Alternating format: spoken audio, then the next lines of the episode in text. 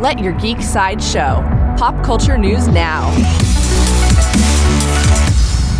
Hi, this is Andrew, and here are your pop culture headlines. New from DC Comics Total Film released an exclusive interview with James Gunn about the Suicide Squad.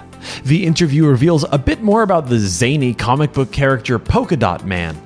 We'll learn his tragic backstory in full when the Suicide Squad shoots into theaters on August 6th. For fans of Lord of the Rings, according to The Hollywood Reporter, four more have joined the cast of Amazon's Lord of the Rings series. Charles Edwards, Will Fletcher, Amelie Child Villiers, and Beau Cassidy have all joined in undisclosed roles. There is no further news about the Lord of the Rings series at this time. Coming soon from HBO.